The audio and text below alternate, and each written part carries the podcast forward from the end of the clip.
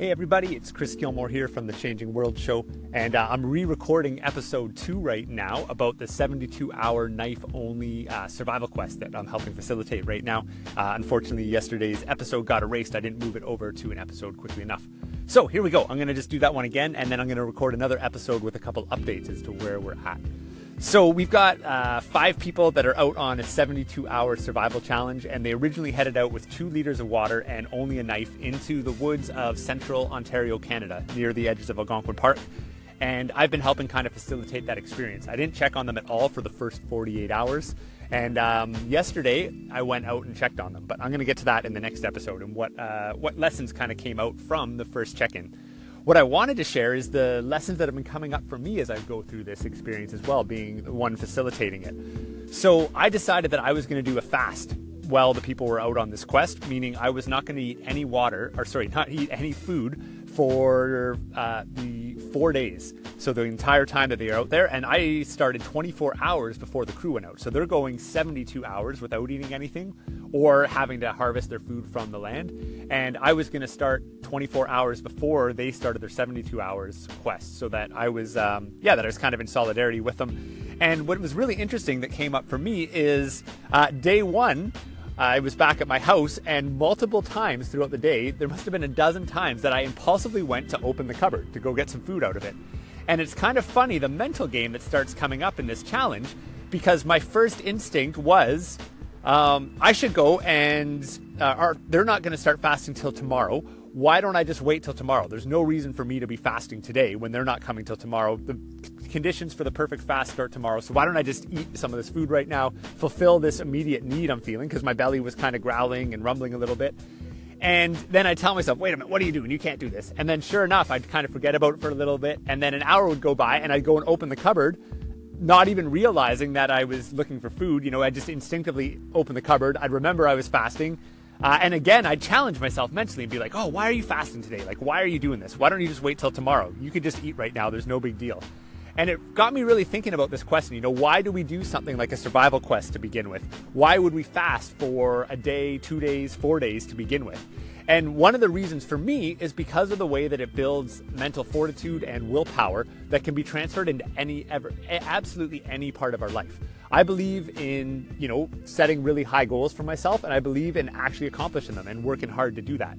And what I got thinking about is how often in life do we say, "Oh, the perfect conditions will be here tomorrow." So even though I said I was going to start stop quitting smoking today, or I was going to quit drinking for a month today, or I was going to start eating better today, or I was going to start a new business today, or I was going to have that difficult conversation today, and then we come up with an excuse and we say, "Well, today's not really the right way because of this, this, and this, so I'm going to do it tomorrow."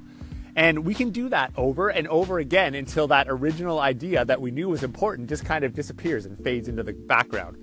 So, why do I choose to fast? Why do I choose to do a survival quest like this to begin with?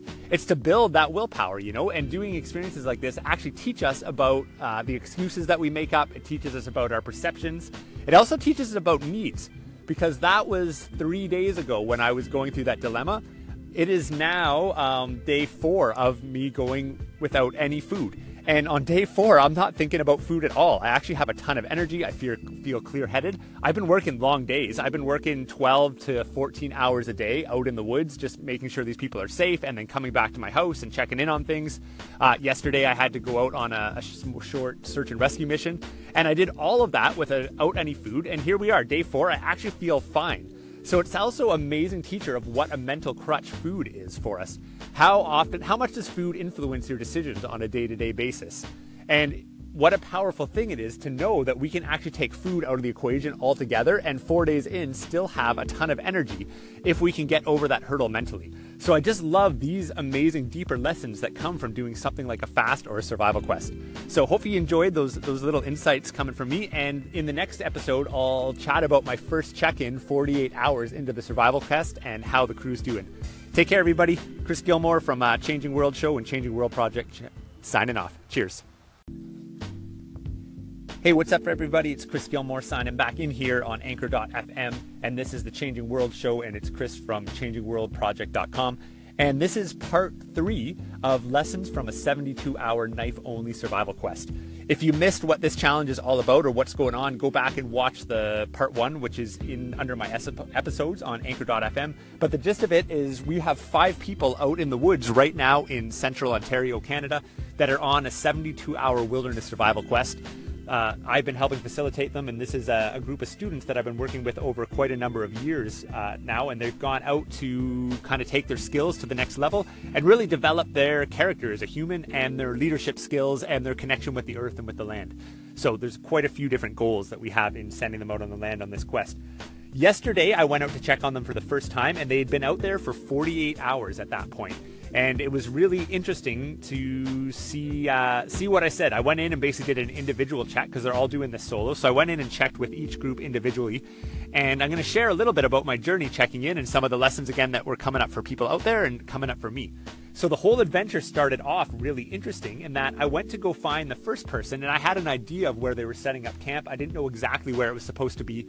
I got there and I found their stick and the backup emergency gear and they had not touched it. But what was interesting on top of that is if they needed to use any of their emergency gear, they were supposed to carve a notch in the stick. And I was completely anticipating out of this group that some of them were going to have to carve a couple notches in, especially in the first day or two when they were getting started.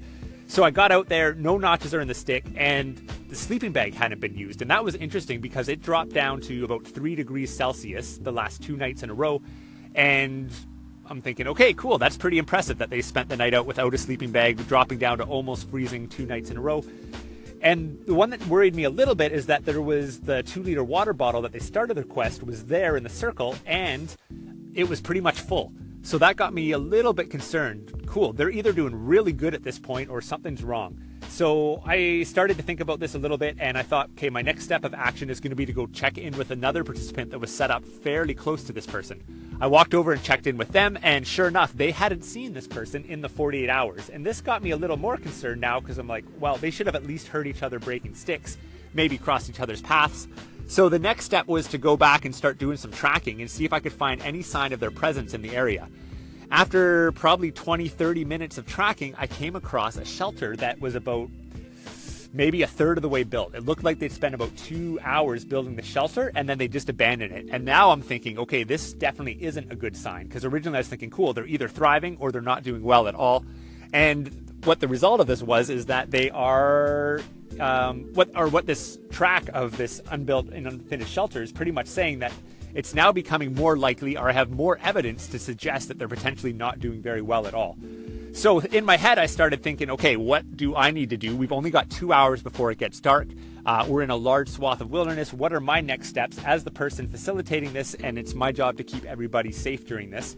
And the first thing that came up is that I've been fasting for 60 hours plus at this point, and actually probably been about 68 hours that I'd gone without food.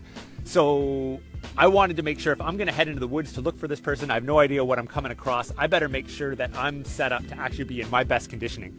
So my first step was actually to go back home and I grabbed my grab and go bag, my search and rescue pack that I have that's basically set up for any emergency situation, and I filled it with some nuts and some lemonade and some fresh fruit so I'd have some sugar food. But I actually decided I wasn't going to break my fast quite yet. Uh, what I was going to do is I was going to go out and spend a half an hour searching, still without having eaten anything after 68 hours.